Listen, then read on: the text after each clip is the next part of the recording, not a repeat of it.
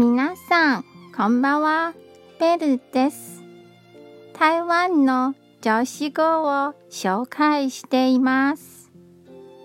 今日の言葉はこちらです。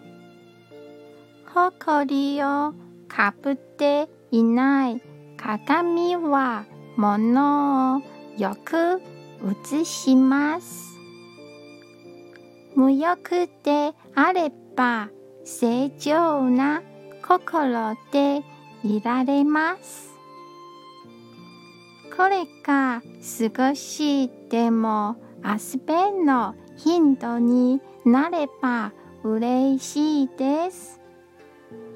今日も一日お疲れ様でした。